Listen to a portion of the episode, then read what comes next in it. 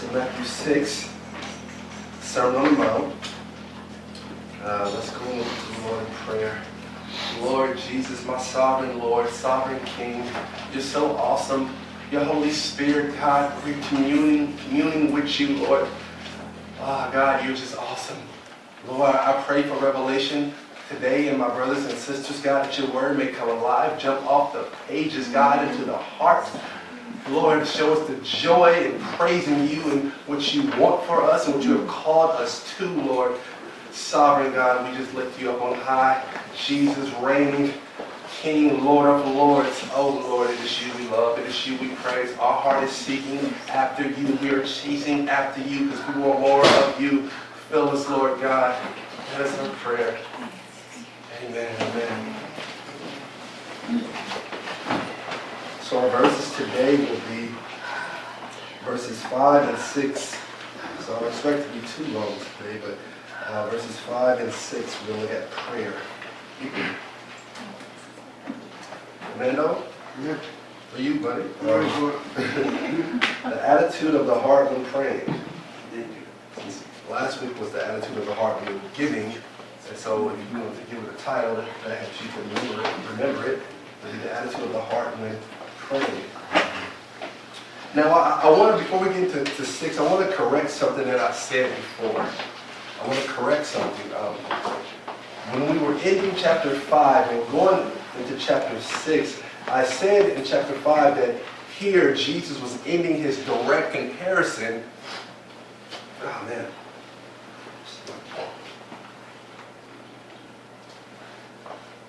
His direct comparison of the righteousness of the kingdom of God to that of the righteousness of the scribes and Pharisees. I said that he was he was ending that direct comparison, showing this is what the kingdom of God looks like, this is what true uh, uh, faith and relationship with God looks like versus religion, man-made rules. And so I said that he was ending his his direct uh, comparison. Now, while he doesn't use the customary, but I say to you, phrases in chapter 6, Jesus is still in chapter 6, especially in his first three teachings on prayer, fasting, and giving, he is still very much making a contrast. He's still very much making a contrast between the righteousness of the scribes and the Pharisees and the righteousness of the kingdom of God. The difference is, however, in chapter 5 compared to verse 6, in chapter 5, he's addressing orthodoxy. He's ad- addressing bad doctrine. So that's what we have in chapter 5. He's making a comparison there. He's addressing orthodoxy or, bad doc, um, or bad doctrine or bad teaching that's being put out there to the masses. And we see he's correcting that. That's what he says. You have heard that it was said, but I say to you. So he, he's checking or he's confronting bad doctrine, bad orthodoxy. But in chapter 6, as opposed to confronting bad orthodoxy, he is confronting uh, bad orthopraxy, the, the practice of the faith. So he's he's doing two different comparisons. It's doctrine, and one is the actual practicing of the righteousness, the actual doing. So that is what we find in six. He's still doing a contrast. It's just a different type of contrast. Where now he's getting to the actual practices. So that is why in chapter six, verse one, he says, "Beware of practicing your righteousness before men." So he- he's making a contrast here. Um, that is, it is not just doctrine, because sometimes we can get so caught up with guys. We say, especially some of the teachers we love, we say they're solid. They're solid doctrinally. They're solid teachers. They are, are great teachers of the faith. They're solid, but then we forget about their orthopraxy. How is their practice? It's, it's one thing to have good doctrine, but what is your life looking like? Do you also have good action, orthopraxy? Are you doing what you say, or do you have a whole bunch of just good theology? See, you can have a whole bunch of good theology, a bunch of knowledge, but not actually live out what you're understanding or, or teaching and, and learning. So that there's a, a difference there. We don't want to be so unbalanced where we have this great doctrine, but yet we don't actually live this doctrine out. And the other end, we don't want to be so just doing, just orthopraxy and have bad doctrine. You, you want to have both. You want to have the doctrine straight and you want to have your practice straightened. So uh, Jesus is, is making those contrasts. And we can see an example of this, matter of fact, in, in Revelations 2. I'm not going to go there, but you can go there in your own time, where Jesus is uh, writing the, the letters to the church in Ephesus. and the church of Ephesus, they had a solid doctrine. They were solid doctrinally. They were good there, but they had an issue with love and showing love to others and going to their first love. So their doctrine was right, but their practice, if you will, that they were missing love. And if you go over in that same chapter, the church in Pergamum, they had a doctrine problem. They were allowing some false teaching in the church. The, the, the Nicolo, I forgot the Nicolo something. The Nicolaitans. Nicolaitans, there we go. Good job. Nicolaitans, right. They were allowing that in the church and their false teaching. So they had a doctrine issue over there. So we, we just want to always make sure that our doctrine and our practice line up. We don't want to be unbalanced. So now in, in chapter 6 here, we see we seen last week that Christ was showing us that we have to be careful in our giving and, and how we're giving to make sure that we are doing it for the right reasons because even things that we do that are good, we can turn those into sin. Giving is good. Helping the poor is good. Helping the needy is good. But we can turn that thing into sin when we start to do it for the wrong reasons, right? When we start doing it for the attention of men, we start doing it for the attention of others. And so Jesus was showing us that in chapter 6 that you have to be aware of that. Because as you live this Christian life, I like how, how Dietrich Bonhoeffer calls it. He calls it the extraordinary life.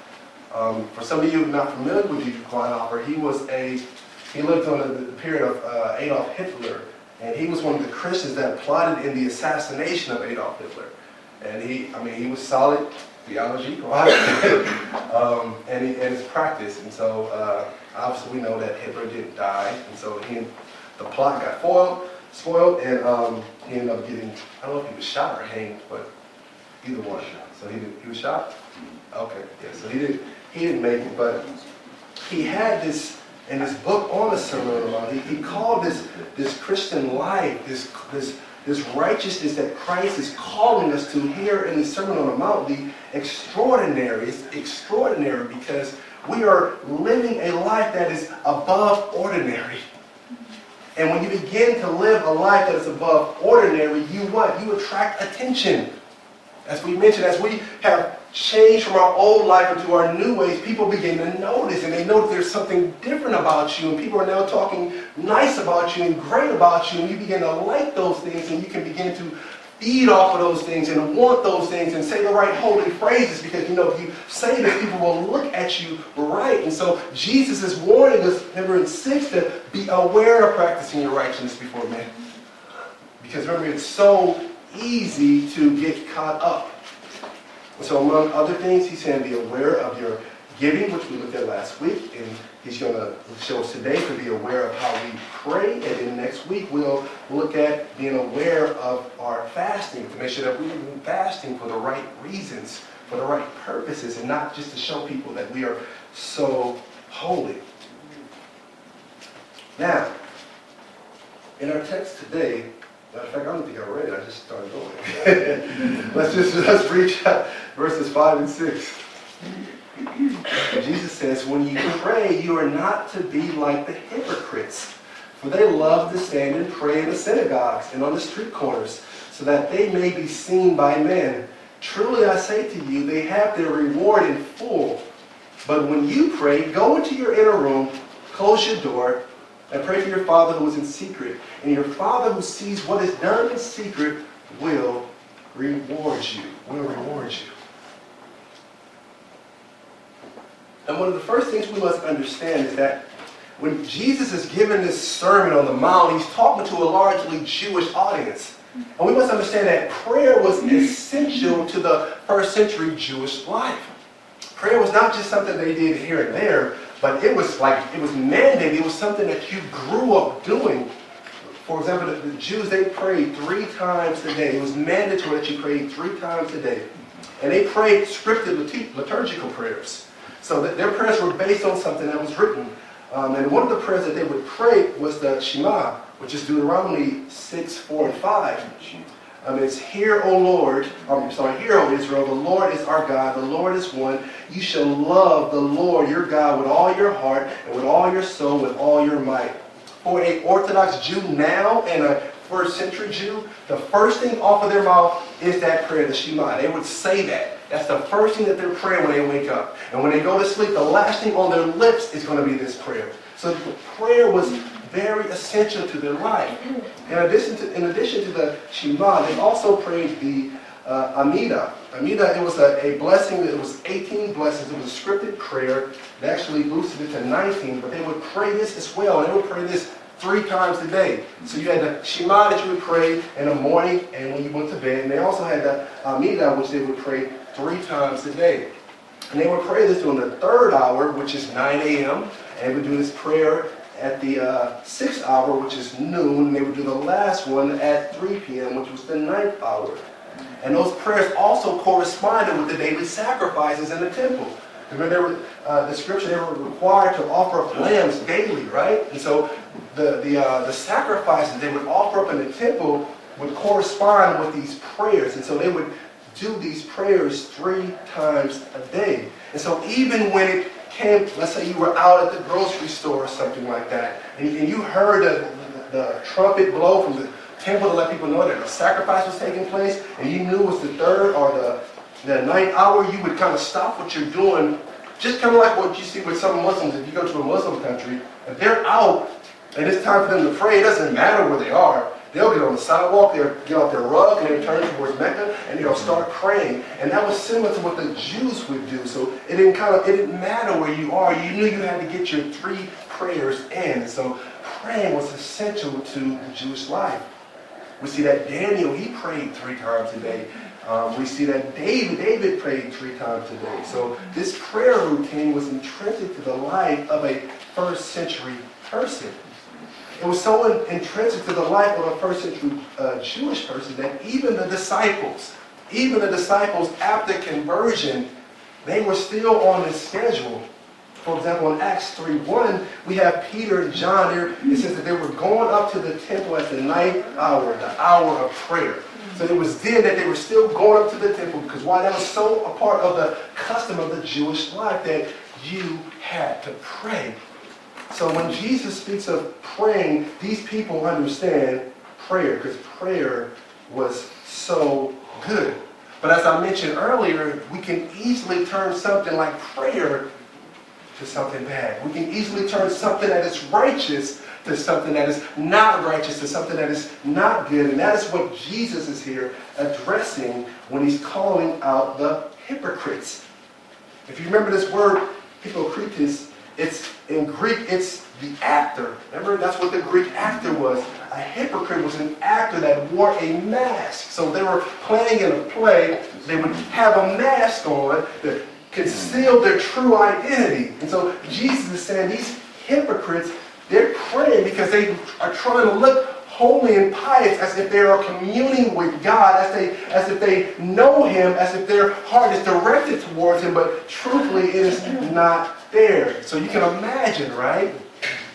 When they it's time to do the noon prayer. And, and you, you know it's that time to do the noon prayer, and you can imagine the hypocrite looking around like, okay, it's my time now, right?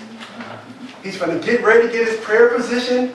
And he's about to pray extra loud and extra hard so that everybody can see how holy and how pious he is. He's about to attract all of the attention toward himself. See, because why he, he, he is craving the uh, attention of men. See, he wants to look like on the outside he's holy. He wants to look like on the outside he is committed to God, but on the inside he's uh, craving the attention of people.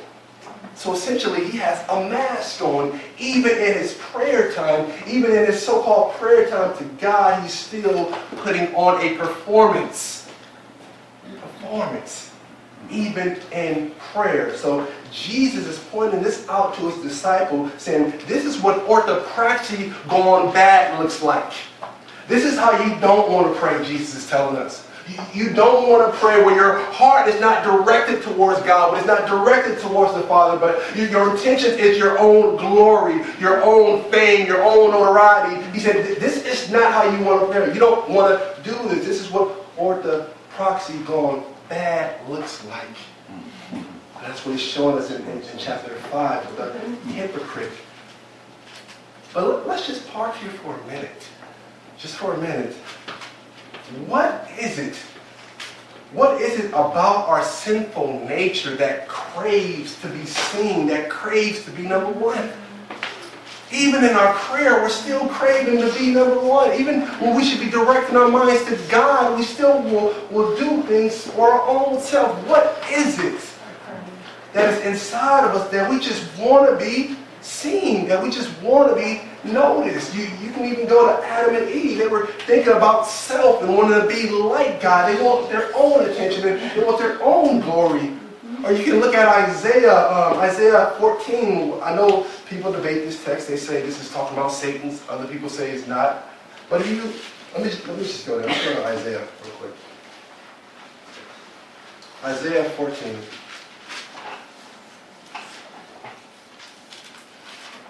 Hey, I don't hear pages turning. I hear you guys it. What's going on there? Isaiah 14.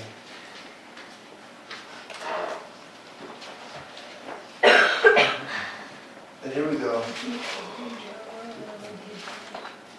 Remember, this is just an aside. I remember one of my first sermons I was preaching, and um, I was talking about Satan being lifted up and crying. I'm like, that's exactly what Isaiah was talking about in Isaiah 11. But it wasn't 11, it was 14.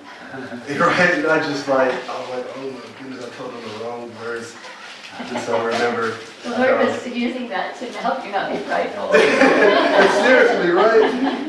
And I remember after it was over, I sat back down and I, I told the pastor, I'm like, oh, I told you the wrong verses. And uh, matter of fact, I was just misquoting a whole bunch of verses. Was, and a lady called me out on that. I'm like, oh, I did say that, huh, right? And so uh, you learn, you learn, right? That, that happens. But um, here in Isaiah 13 through 14. Look what it says here about the individual, which most would say this is, this is Satan, but I just want you to get the point. He says this, but you said in your heart, I will ascend to heaven, I will raise my throne above the stars of God, and I will sit on the mount of assembly in the recesses of the north. I will ascend above the heights of the cloud. I will make myself like the Most High. That's man right there. Wanting to lift up themselves, to make themselves like the Most High. that we get all of this attention and, and, and, and fame, and, and we want all of this notoriety. I, wonder that's why some of our relationships are bad, why we will get into bad relationships because we'll hear a person give us a, a compliment and we just so want to be complimented and we, we take that and we'll give our hearts away to people that should not have it. Why? Because we like the attention. We like how they're lifting me up and making me feel good. And I, I wonder if that's the reason why some of that is. But we see Jesus is showing us that that's not the way. You can also look at our even our, our YouTube culture. On YouTube, people will put some of the craziest videos up there why? Just so that they can go viral and be famous just for like 15 minutes. They don't care if it makes them look foolish, but as long as it brings them fame, as long as the attention is directed their way, we will go and take it. So that's just a part of our sinful nature. We, we love this. We, we love the power coming us. So we see now with the hypocrite in this verse in our main text. Let me get back there. So the hypocrite, we see how he's using a posture, which is prayer. He's using a posture of prayer, which is meant to commune with God. He's, he's using that posture for his own glory. Which tells me that there is something in our sinful DNA that wants to be things, that wants to be known. Maybe that's why we love so our reality shows and our social media because those draw attention to the individual. So that could be the cause. But in Jesus, in, in uh, verse 6, he's now going to show us what orthodoxy or orthopraxy in truth looks like. He's going to show us it. He says, but when you pray, go into your inner room, close your door, and pray to your Father who is in secret, and your Father who sees what is done in secret will reward you. Now, when people read that text, some say, is Jesus absolute, absolutizing private prayer, meaning that all prayer has to be in public for it to count? No. That, that is the debate amongst this text. Um, I was watching a, a YouTube video on the same sermon, and the pastor was saying that he did not believe that Jesus was absolutizing prayer to be a private practice. And I remember I I scrolled down in the comment section, which is always risky, right? When you scroll down in that comment section, because that's where everybody's debating each other and calling each other names. And so I, I scrolled down in the, the comment section, and there was a comment that said, just listen to Jesus and pray in private. And, and I'm like, that is where the debate. See, the, the speaker was just absolute, absolutizing prayer. Because see, we like things, we like to systematize things. We like for things to be black and white. We don't want to have to do the, the, the hermeneutics that really shows us how prayer should look. And so the, the person in the comment just wanted this black and white to say, just follow Jesus. Forget what everybody else is saying. You should just pray in prayer. But that is not the case. I don't believe that Jesus meant when he says to go in the closet that all prayer to the Lord should be private. And the reason I don't believe that is because the early church, they didn't believe that. The apostles, it, it looks like they don't believe that. Because we find private prayer all throughout the book of Acts. For example, in Acts chapter 1, when the apostles were deciding who would fill Judas' apostleship, they were praying in public and gathering and calling out to the Lord to discern who would be that person. In Acts chapter 3, we already looked at that. Peter and John were going up to the temple at the hour of prayer. They were going up at the ninth hour. That was public prayer. In Acts 4, 24, after Peter and John are released from prison, they go to the church, the house church, and they begin to pray with the church in public. We find in Acts 6, when they were choosing the first deacons, that they prayed in public and decided who was going to be the deacons. We look in Acts 13, when Paul began his public ministry, there was a public prayer to decide where he was going to go and who was going to go with him. If you look in Acts 20, there was a public prayer when Paul is saying his last goodbyes to the Ephesians. They're all praying in public. So I don't think that Jesus here is absolutizing uh, private prayer. So praying in public is not a problem. But just like we looked at with giving, it is the attitude of the heart. It is the intention of the heart when you pray. Are you seeking the attention of others? Or are you seeking the attention, or is your heart directed towards God? I was uh, listening to John MacArthur, matter of fact, he was, he was preaching on this. And he, he was saying that even private prayers can be phony. And he was giving an example of a, of a guy who would go in his house, let people know he's going to go in his house to pray. And he said he would pray so loud that everybody, the neighbors, would all hear him. Just because he's in private, but he's doing the worst his heart. His heart is for the attention of people. His heart is he wants other people to hear how holy and how pious he is. So even in private, your prayers can be phony. Even in private. And think about phony prayers. Phony prayers may get us the attention of men and women, but that attention is often short-lived because in the same breath that we'll praise a person, we'll curse them out or we'll turn them down in a second way. So it's like this, why are we seeking the attention of people? Why do we care so much about them when they will just turn in, a, in an instant and be somewhere else and not even care about who we are. So those, those rewards are short-term. Those are short-term rewards. But Jesus says that when we go, we pray to the Father in secret. He says that the reward, that the Father will reward you. That'll be a real reward. Now, Jesus is doing that same thing that I talked about last week. Remember I said he, he's going against the Jesus of my mind.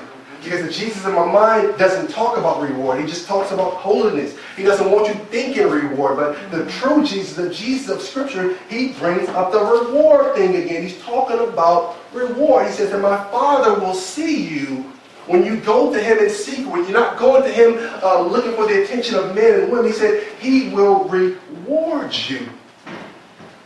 So the question I would ask, I hope that you're asking, is, so what is the reward? Right? Some say that the reward is spiritual. Some say the reward, the reward is all spiritual, or it is a treasure that has been stored up in heaven in our heavenly bank account that will be revealed on the day we approach the bema seat or the judgment seat of God, and we will receive those rewards. Some say it is that. Some say that the reward here in the context of prayer is answered prayer.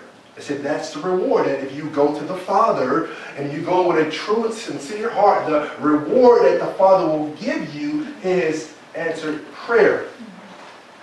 But is God really rewarding us for just talking to Him? Because that's what prayer is, right? Prayer is me communicating with God in a basic sense. So is, is, is God really uh, rewarding us for talking to Him? To answer that question, I kind of want to, I want us to look at Luke 17. I know we talked about this in the Q&A last week. But to answer that question, I want us to look at Luke 17 real quick. On, pages.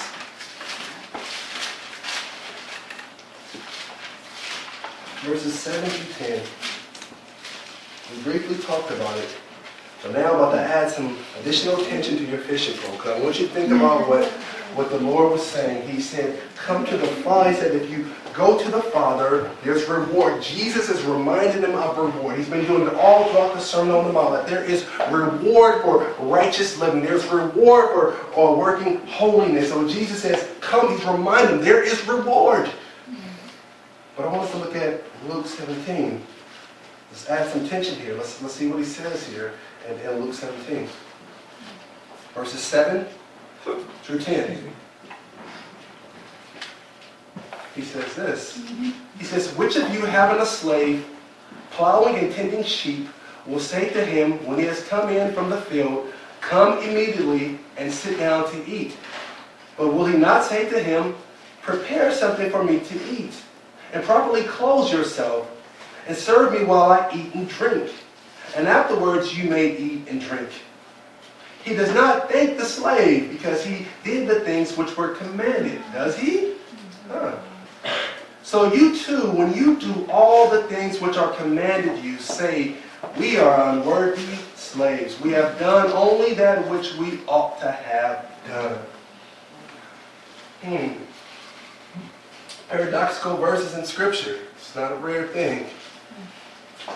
So Matthew 6 is, is looking like Jesus is directing our attention towards his reward for practicing righteousness. And in Luke 17, it looks like there shouldn't be any thought on reward, and we should be doing this. See, the, the Luke 17 is the Jesus of my mind. Remember I, I described that? that? That's the Jesus of my mind. The, the Luke 17 is Jesus saying, you ought to be practicing holiness and righteousness because God is holy and righteous, and he has saved you and called you. That is the Jesus of my mind, but the Jesus of the scripture also says that there is reward. So how do we balance this paradox, if you will, between these two verses? And I want to lead you to another place to answer that. so just walk, walk with me, follow me here. I want you to turn to now Revelations. We're going to come back there. We're not done. Revelations, Revelation. I always put the S on the end. Revelation 4, 9 through 11. I think this will help us to answer these the question that we're asking here. Revelation 4, 9 through 11. So what do we have here? Let's just paint the scene. We have God on his throne, and God on his throne has 24 thrones around him, and he, he has elders sitting on his throne, and they are with their white raiment, the clothing, and they have crowns on their head. You have the heavenly beast flying around, and, and, and the scripture says that they're talking about how holy God is. They're saying, Holy, holy, holy is the Lord God Almighty who was and who is to come. So they are in the presence of God. They see God who He is. They're doing what we're going to be doing. They are worshiping with their heart, with their mouth. They're singing praise. Day and night. And then, day and night, there you go, day and night. And then 10 says this about the elders. That's who we're focusing on, the elders that are sitting on the thrones with the white garment and the golden crowns on their head. He says, and the 24 elders will fall down before him who sits on the throne and will worship him who lives forever and ever and will cast their crowns before the throne, saying, Worthy are you, our Lord and our God, to receive glory, honor, and power. For you created all things, and because of you, because of your will, they existed and were created. So you see what, what what's happening here? We got the ten, we got the, the 24 elders. They're in their holy white garments, which God gave them. They're sitting on thrones in the presence of God, which God allowed them to do. He gave them that authority. He allowed them to sit on thrones. They have golden crowns on their head, which God gave them. But what did they do afterwards? All the glory that God gave them, they threw it back at God and said, You gave us this, but we're not worthy. You see that the, the, the crowns that God has given them, the position, they are throwing it right back at God and saying that we are not worthy. They, they, they realize that even though God has given me this, that I'm not worthy to have this. This is not something that I own. They recognize this is just by the grace of God that they have this position. And so this is the same thing with us. When God rewards us, it is not something said where God, we owe you owe this to us. But no, we have the posture as the same elders here. We realize, God, thank you for this reward, but we're not even worthy. You don't owe me this. This is not something that I have earned, but this is all by your grace. So he's given us the, the posture of how a person should look at the rewards and the gifts that God has given us. Yes, we understand that there's reward, but we understand even in those rewards that we are not worthy. Even those rewards, we, we have the posture of heart and understanding that, God, there's nothing I can do to earn that. This is all of your goodness. So we, we keep the posture of the servant, yet understanding that God, in His grace, has given us reward. And see, that, that is how we end up, we, we balance this thing. See, and, and, and um, in, in Matthew 6, Jesus shows us the reward that we get. But in Luke 17, Jesus shows us the posture that we should have when we receive the reward, or the posture that we should have in, in anticipation of receiving the reward. One is showing us the reward. Luke 17 is showing us the posture of how we should be when we receive the reward. Understanding that we are just slaves, that we are just doing what we should do, but because of your grace you have given us to us, but we're not looking at this thing as God rewarded us as if He owes us something. So that's how we, we balance this, this so-called paradox. We see that Jesus is addressing two different things here. One is looking at the reward. One is looking at the, the, the posture of receiving the reward. So you must understand that like these elders, God, I don't deserve any of this. Even the rewards I get, I'm not worthy. It's all you. We, we, we, can't, we can't take any glory or credit to ourselves. Whatever God has given us is all Him in the first place. So, yes, we can expect reward because Jesus promised it. But we must understand that you and I are not worthy of it. And see, because the only reason that we are able to keep his commandments and walk in holiness and practice righteousness is because of his Holy Spirit that is working inside of us in the first place. It's crazy. He, he's rewarding us for something that we can't even do without him in the first place. It's only by his Holy Spirit that you are walking holy now. It, it is only by his Spirit that you have been set free from the bondage of sin. So you get no credit in any of this. The reason that you're having victory over sin is because Jesus has given you the victory over sin. So even as you walk in holiness and you walk in righteousness, you must understand that it is Jesus that gets the glory. It is not you. It's not because you're so cute or because you got it together or you have great theology. No, it has nothing to do with you. It's because of Christ working in you. The reason that you're loving your husband or wife like you ought to, that is the regeneration, that is the work of the Holy Spirit who has changed your mind to, to see your husband how you see him or to see your wife how you see her. That is the work of the Spirit because you're now loving your neighbors, not because you got it all together, but that is the work of the Spirit of Christ inside of you because you're going out and you're preaching and you're sharing and you're loving. That is not because you are something special. That is the work of God in you. So even when we practice our righteousness that God is going to reward us for, he's, it's still his work anyways. It's all of him. So there is no contradiction between Luke 17 and Matthew 6. Once again, it's addressing the Lord. Once again, it's addressing the posture of the heart and receiving the reward or anticipation of receiving the reward. Now, the other question we must address is the reward whether future or now? Is the reward answered prayer? Is Jesus saying that my prayer or the, the way that I'm going to reward you, if you, if you come to me seeking my Father in secret without seeking the attention of men, the prayer or the, the reward is answered prayer. That's what Jesus is saying here in Matthew 6 6. I could be wrong, but I, I tend to think that's not what he's saying. I don't think that the reward is answered prayer. And, the reason I say that is because Jesus, throughout the gospel, describes God as what? A father. In the next chapter, in chapter 7, um, Jesus, he, he talks about if we, being evil, know how to give good gifts to our children, our heavenly Father, who is the perfect Father, knows how to give good gifts as well.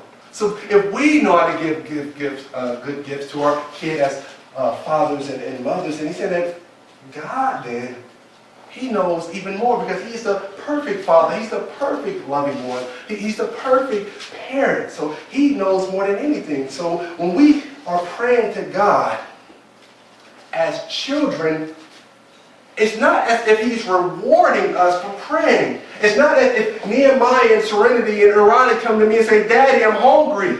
I I need some food. And I'm going to say, I'm going to reward you with food. No, I'm not rewarding them with food, but because I'm a loving father who's concerned for them, I'm going to do and take care of them. How much more is God? It's, it's not God rewarding, but it's God just being a, a loving father, a caring father, taking care of his children. It's not reward. But the other thing we must understand is, as Christians, we have dual identities. We have dual identities. On, on one hand, we are children of God. We are his kids. On one hand, we are children of God. In 1 John 3 1, it says, See how great a love the Father has bestowed on us that we would be called children of God, and such as we are. So we are on the one hand, we are children of God. We are his children. But also the scripture says we are servants of God. So we have a, a dual identity. You look at 2 Timothy 2.24, uh, Paul, he says, we are described, Paul describes the believer as the Lord's bond servants. A bond servant. A bond servant was someone who wanted to be a servant of another. They chose to stay in that position. He said, we are the Lord's bond servants. In 2 Corinthians 6.4, Paul describes himself as a servant of God. So on one hand, we are children of God. On the other hand, we are servants of God. And you can see this with Jesus.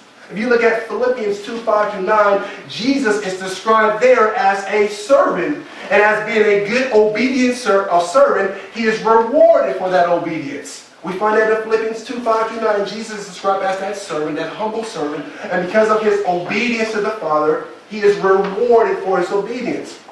But then again, if you look at John 5, 20, it describes Jesus as a son who is loved of the Father. So Jesus has his this dual identity as well. He has more, he's a high priest. We can go to all those different things, but I'm just trying to make a point here that Jesus has the dual identity, just like we have this dual identity. So when we pray as servants, or I'm sorry, when, when we keep God's commandments as servants, yes, He rewards us for obedience. There's reward for obedience as servants of God. But as children of God, we are praying to Him as a Father, and we are cared for because He loves us as His children. So on one hand, we're servants of God, and out of obedience, Jesus says to pray, we pray. We understand that. We are being obedient to our Lord, and there's reward Christ shows us for being obedient. But as children of God, this is our Father loving and caring for us. This is just His compassion and His open heart. So we must understand where we are in this faithful. We have these dual identities. We will be rewarded by the Father. We will be rewarded for being obedient. But we also understand that we have not earned anything. That it's only by the grace of God that we stand. So whatever glory we get, we know we are like the elders, we're casting and passing. God, we are not worthy. The glory that God gave them with, with crowns, they gave it back.